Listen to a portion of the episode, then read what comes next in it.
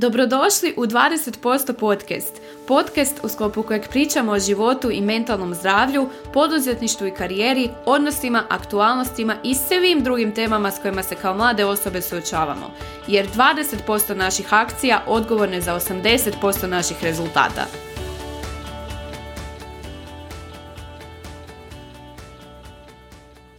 Dobrodošli u 20% podcast, dobrodošli u 2023. godinu i baš mi je drago da se opet ovdje družimo.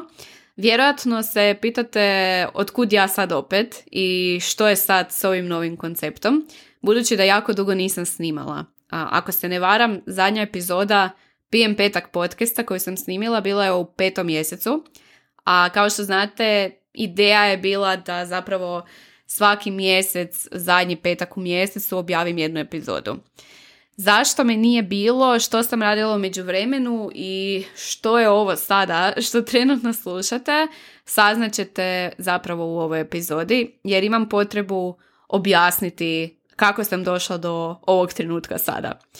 Kada sam pokrenula PM Petak podcast, njegova osnovna ideja je bila da široj javnosti približim neke koncepte project i product managementa i da možda potencijalno i zainteresiram mlade koji žele ući u IT industriju i koji se žele baviti project i product managementom, da im približim neke osnovne koncepte, dam im neke korisne savjete. Taj podcast je zapravo dosta postigao svoju svrhu, puno vas ga je i poslušalo i povratne informacije koje sam dobivala su bile stvarno super. Baš mi je bilo drago vidjeti da nekome koriste moj savjet i da se moj podcast dijeli i, i drugima i to mi je bilo stvarno super. Međutim, glavni problem tog podcasta je bio taj da sam uzela velik zalogaj u obliku jako uske niše. U sklopu PM Petak podcasta meni je stvarno bilo jako zanimljivo obrađivati neke teme, pričati o svim aspektima project i product managementa, pričati o soft skillsima koji su vam potrebni, međutim nije bilo dovoljno. Nije bilo dovoljno široko da pričam o svemu o čemu sam htjela pričati. Nekoliko mjeseci sam zapravo htjela snimati nove epizode, ali nikako da se natjeram. To mi je bio nekakav prvi red flag da nešto nije ok s tom mojom idejom, čim se meni to baš i ne da raditi. I razmišljala sam kako da ukomponiram temu mentalnog zdravlja u tu nišu s koju sam si odabrala. puno mi je ideja padala na pamet o čemu bi mogla pričati, ali svaku ideju sam nekako zataškala time da to zapravo nije dovoljno nišno da bi, bio, da bi bilo dio PM Petak podcasta. Uz to, um, u zadnjih godinu dana moja uloga na mom poslu se nekako više promijenila. U smislu da prije godinu dana kada sam počela PM Petak podcast, bavila sam se isključivo project i product managementom, no sada sam zapravo unutar speka agencije u kojoj radim i koju pomažem razvijati prešla na jednu potpuno novu, obsežniju i odgovorniju ulogu koja me puno više ispunjava, no također se nešto malo i udaljila od mojeg izvornog posla, a to su zapravo project i product management. I iz te perspektive nisam se zapravo više osjećala previše relevantno da pričamo o ovako uskoj temi i naravno kako su moje odgovornosti bile puno veće i šire, puno je postao veći spektar tih tema o kojima ja želim i mogu pričati. Postoji još jedan faktor, a to je taj da sam prije par godina pokrenula blog koji se zove Proaktiviraj me. Neki od vas su možda nekad naišli na njega. Primarna svrha tog bloga je bila proaktivirati mlade, odnosno potaknuti mlade da se više aktiviraju u društvu i to sam radila kroz kolumne, razne tekstove, intervjue s drugim inspirativnim ljudima i to je stvarno bilo super pisati, međutim opet sam imala osjećaj da ne pokriva teme koje ja u potpunosti želim. Pisani format mi je zapravo oduzimao puno više vremena nego audio format. I naravno s vremenom je cijela ova podcast priča puno više narasla. Kada sam počela blog zapravo nije bilo podcasta na ovim prostorima, odnosno bilo ih je jako malo, nisu bili toliko popularni, a i sama u zadnjih godinu do dvije zbilja uživam slušajući podcastove i svaki dan poslušam bar nekoliko epizoda svojih najdražih kreatora. Kada sam sve to stavila na papir i kada sam sve to razmotrila u nekoj novoj fresh perspektivi nakon što stvarno par mjeseci nisam snimila niti jednu epizodu PM Petak podcasta. Shvatila sam da trebam nešto više. I shvatila sam da želim slobodnije pričati o temama koje su mi taj tren napete. To znači da ću nekad pričati o mentalnom zdravlju, nekad ću pričati o osobnom i profesionalnom razvoju, nekad ću pričati o konkretnim biznis temama, a nekad ću možda prokomentirati neke aktualnosti. Dosadašnji formati koje sam koristila za kreiranje sadržaja mi nisu bili dovoljni. Još jedna stvar je da sam htjela što, vi, što manje pripreme za svaki podcast. Htjela sam da zvuči što neformalnije, što neslužbenije i da se zapravo s vama mogu na taj način bolje povezati. Razlike između PM Petak podcasta i ovog podcasta, to ćete definitivno osjetiti, je da sam se za PM Petak podcast puno više pripremala, zbog toga što sam htjela sve teorijske koncepte prenijeti na najtočniji mogući način i na način da vam bude najkorisnije moguće. U ovom podcastu želim imati malo drugačiji pristup, gdje se stvarno neću pripremati. Naravno imat ću neku temu o kojoj želim pričati, ali želim se više prepustiti svojoj struji svijesti i želim da format ovog podcasta zvuči više kao razgovor. To znači da neće biti sve savršeno, da sve moje misli neće uvijek biti savršeno portretirane i isto tako znači da ću raditi neke greške, možda ću čudno nešto deklinirati, možda ću čudno sklapati rečenice, ali mene jako uzbuđuje upravo takav raw format i svi podcastovi koje ja pratim su uglavnom takvi. više razgovorni, što manje formalni i mislim da nekako tako dobivam najbolju moguću vrijednost. Onda sam počela malo razmišljati o tome li zapravo novi podcast ono što meni treba i kopkalo me to par mjeseci, dok nisam evo sad na početku 2023. zapravo odlučila probati. Pa ako ne ide, ok, ali možda će biti super. I onda sam počela razmišljati o imenu. Prošla sam više ideja različitih imena i onda sam malo odmaknula svoje misli od toga i počela sam nešto čitati knjige i zapravo sam shvatila koliko sam godinama fascinirana konceptom koji se zove Paretov princip, odnosno Paretovo pravilo. Da ukratko objasnim o čemu se radi. Paretov princip vam govori da 80% posljedica dolazi iz 20% uzroka. Koji su sad neki konkretni primjeri gdje to možemo uočiti? 20% promjena u prehrani je zapravo odgovorno za 80% načina na koji ćete se osjećati. Bilo to pozitivno ili negativno. I sve u svemu Paretov princip nije egzaktan i nije dokazan i nije primjenjiv za apsolutno sve, ali ja sam ga osobno s godinama počela uočavati u sve više toga. I to je zapravo dosta rezoniralo s onime što sam htjela da ovaj podcast postane jednog dana. Zapravo u, u sklopu ovog podcasta želim da svih tih 20% možda novih ideja, novih perspektiva, saznanja, informacija koje ja iznesem ili možda moji gosti, donese 80% promjena u životu svih onih koji slušaju ovaj podcast i da se na kraju krajeva oko ovog podcasta izgradi pravi community gdje ćemo se stvarno podržavati u izgradnji boljih nas ali zapravo i ne zanemarivati teške teme, jer ako poslušate neke od podcastova ovakvih tematika koji su dosta šaroliki, vidjet ćete da je sve uvijek super i da svi uvijek rade na sebi i da svi uvijek imaju vremena raditi na sebi i da svi imaju savršene jutarnje rutine i da svi točno u bilo kojem trenutku znaju koji je sljedeći korak, no međutim ja ne želim biti to. I želim pričati o negativnim situacijama i o lošim stvarima, ali i o onim dobrima i želim da stvarno budemo onako dosta realni, ali opet s nekim pozitivnim pogledom na budućnost. Da zaokružim priču, što točno možete očekivati u ovom podcastu?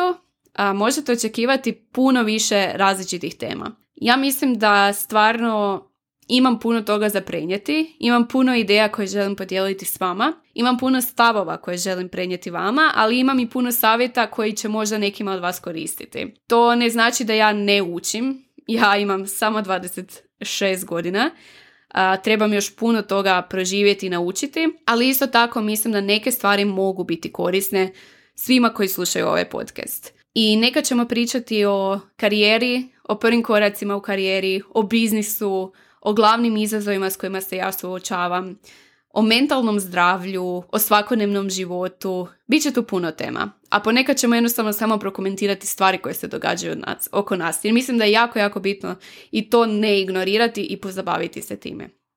Jako mi je drago što ste još uvijek tu, ako ste preživjeli ovih mojih desetak minuta objašnjavanja. I kao drugi dio ove epizode, htjela bi malo pričati o tom novogodišnjem risetu, odnosno novogodišnjim odlukama. To je sad jako, jako popularna tema i mislim da zapravo nema bolje teme nego te danas na kišni ponedjeljak 16.1. koji je ujedno i prema medijima najdepresivniji dan u godini. I upravo zbog toga sam odlučila, ajmo mi pričati o ovoj temi danas. Ajmo malo pričati o tome što i kako se pripremiti za početak novog razdoblja. Htjela bi s vama zapravo podijeliti što ja radim, odnosno kako sam se krajem prošle godine pripremila za ovu godinu i što za mene točno nova godina znači. Pa će se možda neki od vas koji još nisu to napravili stići inspirirati i sastaviti neke svoje planove i ciljeve za 2023. Prethodnih godina sam dosta uveličavala značaj te nove godine i imala sam dosta nerealna očekivanja od nove godine. Koliko god da je super imati taj fresh start i koliko god da je super okrenuti tu novu stranicu kad dođe prvi prvi, u drugu ruku 31.12. i 1.1. nisu toliko različiti i vi se nećete probuditi sa totalno različitim životom.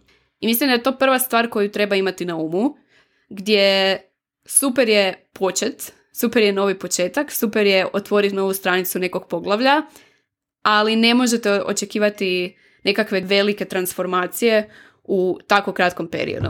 E sad, a, prošle godine, kada je došla nova godina, ja sam u tu novu godinu ušla jako, mm, ne bih rekla negativno, ali rekla bih potpuno nezainteresirano za sve što mi nova godina ima ponuditi. Krajem 2021. i početkom 2022. brinula sam za bolesnog člana obitelji i to je nekako bila jedina preokupacija koja mi je bila na umu.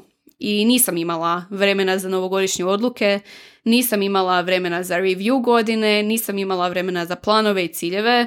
Jedino što mi je zapravo bilo na umu je da se osoba za koju brinemo oporavi i da zapravo svi skupa preživimo taj period. I zbog toga mislim da je apsolutno ok ako se i vi nalazite u tome. Ako imate neku privatnu situaciju, ako vas nešto muči, ako niste u tom mindsetu da se sad pravite kako je nova godina, novi početak i novo razdoblje za vas koje će biti nevjerojatno, mislim da je ok dopustiti da se život jednostavno događa i možda je ovaj početak godine takav kakav je. Grozan, užasan, ali možda će sljedeće već biti bolje. I meni se to dogodilo ove godine gdje napokon su se stvari malo smirile, a malo je sve stabilnije i imala sam privilegiju sjest sredinom 12. mjeseca, popisati sve što mi se događalo u 2022. i napraviti neke prioritete za 2023. I mislim da je to baš ono super osjećaj, ali mislim da je to nešto što nije jedini ispravan način za zatvoriti godinu i početi novu godinu, tako da htjela bi da svi vi koji možda to niste napravili, nemate volje za time da se osjećate da je to i dalje ok. I da ne znači da će vam nova godina biti užasna, sve se može preokrenuti u samo par dana. Ono što sam ja napravila u 12. mjesecu, sredinom 12. zato što uvijek volim onako imati dovoljno vremena a, napraviti to prije nego počne službeni pritisak kraja godine. Sjela sam i prva stvar koju sam naravno kao što svi rade popisala što se sve dobro i loše događalo u 2022. I to, iako možda zvuči jako klišejasto, stvarno preporučam zato što stvarno zaboravite kroz vrijeme što ste sve postigli, a nekad malo i zametnete po tepih neke loše stvari koje ste ili vi napravili ili koje su vam se desile, a dobro ih je imati na umu. I dobro je razmišljati o tome kako ćemo u budućnosti s tim iskustvom koje smo stekli funkcionirati. I nakon što sam to napravila, počela sam razmišljati o 2023 odnosno što sve želim napraviti u 2023. Kakva osoba želim biti na kraju 2023. u poslovnom smislu, u privatnom smislu, kako se želim osjećati, s kime i s čime želim biti okružena i generalno što ja mogu napraviti u sljedećih godinu dana, a da pomakne moju kvalitetu života na bolje. I tu sam sad počela već pisati nekakve želje, željice, ciljeve, misli, baš sam ona napravila kvalitetan brainstorming. Nakon toga sam se odlučila opet spustiti s oblaka i vidjeti što sve od toga zapravo mogu napraviti u samo 365 dana. Prije sam donosila jako nerealne novogodišnje odluke koje bi se razbornile šestim prvim, upravo zato što bi bile nerealne i ne bi bile u skladu sa mojom svakodnevicom i čim bi se ja iz tog holiday moda vratila natrag u svakodnevni život, shvatila bi da te moje odluke nisu održive i da ih jednostavno ne stignem, ne stignem raditi na njima. I zbog toga sam se sad vratila malo korak unazad i vidjela, ok, koji su minimalni koraci kako ja stvarno mogu ostvariti neke od ovih stvari. I tu sam definirala nekoliko prioriteta i donijela sam zapravo samo tri glavne novogodišnje odluke. Te novogodišnje odluke, odnosno novogodišnji ciljevi, mislim da je to puno smislenije, su direktno vezani uz moja tri prioriteta. Prvi prioritet je dodatno unaprijediti mentalno i fizičko zdravlje. Drugi prioritet mi je raditi na nečemu što mi je gušt, a što nemam osjećaj da moram, a opet sam konzistentna u tome. I treći prioritet mi je neku dosad postignutu financijsku stabilnost, dodatno učvrstiti i isto pomoći postići moje obitelji. Kada sam si postavila ta tri prioriteta, same novogodišnje odluke, odnosno novogodišnji ciljevi su došli potpuno prirodno. Prvi od tih ciljeva je zapravo dosta poraditi na tome da što manje hrane naručujem, da se što manje služim voltom i glovom, već da sve kuham, pa čak i ako se zaželim nečeg slatkog, da to bude što manje procesuirano, već da ako želim nešto slatko pojest, napravim neki kolač.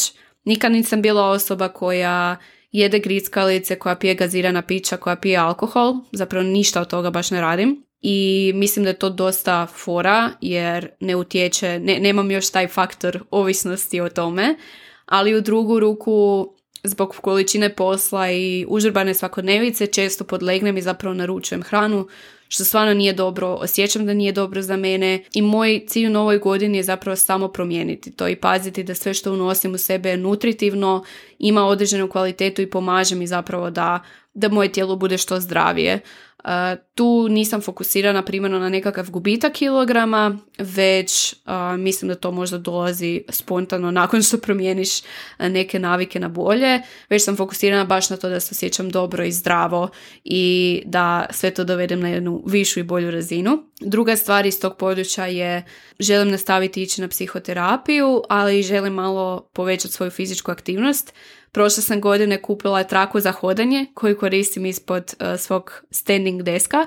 Uh, kupila sam i stol koji se može podići pa zapravo mogu stajati i raditi, a sa ovom trakom zapravo mogu i hodati i raditi paralelno, što mi stvarno pomaže jer imam dosta sedentaran posao, iako radim od kuće. Želim barem 5 dana u tjednu postići između 15 i 20 tisuća koraka, što više se rekreirati, što više fizičke aktivnosti da razbijemo ovu sedentarnost, iako nemam nekih zdravstvenih problema, ali mislim da to long term stvarno nije dobro. Zapravo sve ukupno želim da se nakon 2023. osjećam puno zdravije i jače i da imam puno više energije. Druga novogodišnja odluka, odnosno novogodišnji cilj je pozabaviti se upravo ovim podcastom, lansirati ga, što upravo radimo i doći do određenog broja pratitelja, pričati o temama o kojima želim pričati, postići određeni rast što se tiče osoba koje ovo slušaju i neću sad otkrivati konkretne brojke, one su ipak samo tu za mene, ali nadam se da će ova godina biti dosta dobro za ovaj podcast. I treća stvar je da nastavim zapravo rast prihoda koji, koji sam ostvarivala prošlih godina, da nastavim biti što bolja u svom poslu, ali konkretno da jedan dio imovine, odnosno gradilišta koji posjedujem zajedno sa svojom obitelji, prodam i na taj način nam svima dodatno učvrstim financijsku stabilnost. To možda ne zvuči kao nešto kompleksno što bi trebao biti godišnji cilj, ali na ovom trenutnom tržištu i smjeru u kojem se kreće je dosta kompleksno, tako da to je definitivno ono cijeli projekt a, s više aktivnosti koje moram provesti u 2023. godini i to je zapravo to. To su moji novogodišnji ciljevi. Sve što se dogodi mimo toga je ekstra. Na to gledam kao bonus points koji super ako su se desili, ali ako samo ove tri stvari ostvarim, ja sam svoju godinu ispunila, meni je moja godina super prošla. Eto, to je otprilike to. To je način na koji sam ja isplanirala svoju 2023. Naravno da će se vaši ciljevi jako razlikovati od mojih. Sve ovisi o tome koliko godine imate, u kojoj ste životnoj fazi, čime ste okruženi, što vam je prioritet. Meni su ovo bili moji prioriteti. Svakako vam savjetujem da što više konkretizirate svoje ciljeve. Ja sad čak nisam pričala o konkretnim brojevima i tako dalje, to bi ipak zadržala za sebe, ali bitno je da svaki cilj možete izmjeriti, da točno znate trenutak u kojem ste ga postigli, a ne da jednostavno dođe kraj godine i niste sigurni jeste li postigli svoj novogodišnji cilj ili ne. Eto, čestitam svima koji su do sad izdržali. Javljajte mi kako vam se čini ovaj novi koncept. Javljajte mi o kojim temama bi htjeli slušati, što vam je možda bio glavni takeaway ove epizode. Jako se veselim čuti vaš feedback, bitan je sad pogotovo na početku. Vjerujem da će svaka epizoda biti puno bolja od one prethodne i skupa ćemo rasti. A do tada želim vam da uživate, da osmislite svoje novogodišnje ciljeve ako već niste, a mi se čujemo u sljedećoj epizodi.